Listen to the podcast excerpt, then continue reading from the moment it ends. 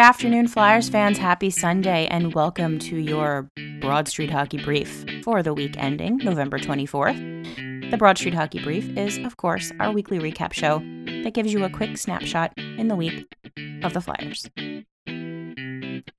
The record for this week is not a great one. The Flyers went 2 and 1 on the week, losing to Florida 5 to 2 on the 19th. Big win over the Carolina Hurricanes 5 to 3 and then a shootout loss to the Calgary Flames to wrap up the week. Another up and down week for the team. They are currently 11 7 and 5, 27 points for the season, which is second wildcard spot right behind the Pittsburgh Penguins, who have 28 points. They are followed closely by the Toronto Maple Leafs, who have 26 points. The Leafs are starting to heat back up now that they've fired their coach, so the Flyers are going to have them chasing. The notable numbers for this week let's take a look at James Van Riemsdyk. He's currently the whipping boy du jour for the fan base due to his lack of scoring production. But he does, however, lead the team in expected goals for percentage over the course of this week with a whopping 60.76. So, what does this mean? This tells us that the majority of JVR's shot on net are quality scoring opportunities. To put it simply, 60% of JVR's shots over the course of this week were good enough that they'd be expected to end up in the net most of the time. Is it fair to be frustrated that the guy the Flyers signed to score goals isn't scoring goals? Sure. But keep in mind that the process is still there. We've talked a lot about that with this team. Good process with bad results should, over time, turn into good process with good results. Just ask the Carolina Hurricanes. JVR is playing well, he's just not scoring goals. We should be able to hope that that last thing will turn around.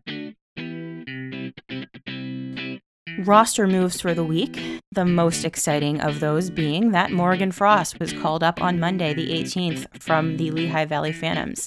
In his place, Carsen Twarynski was sent back down. And then Friday, when Scott Laughton was brought back into the lineup, Andy Andreoff was sent back down to the Phantoms. Speaking of Scott Laughton, he was back into the lineup after missing just about a month with the fractured finger.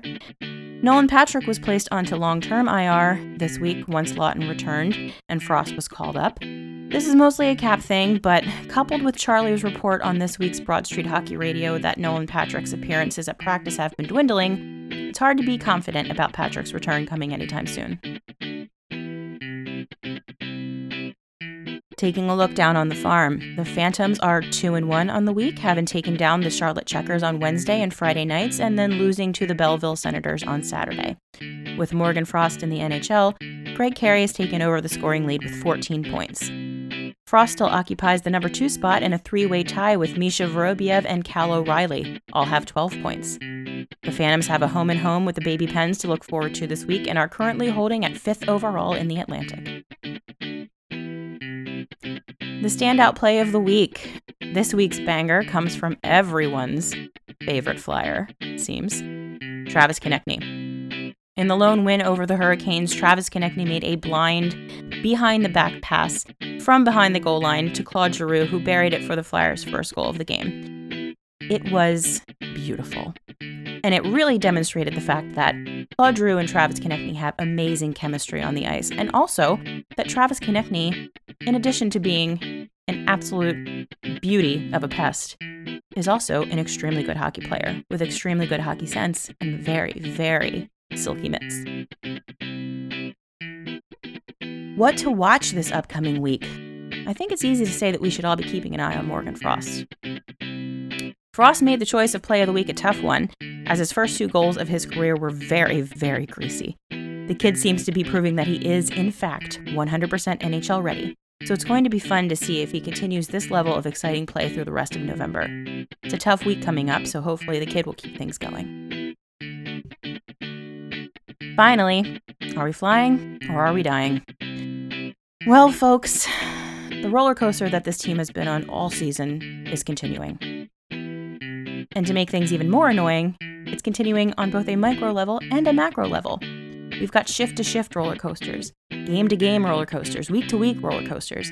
We never really know if it's going to be up or down for this Flyers team. This level of inconsistency, I gotta call that dying, fam. Until they start to even things out and start win consistently and start playing 60 minutes of consistently good hockey, I'm not sure we can say they're flying.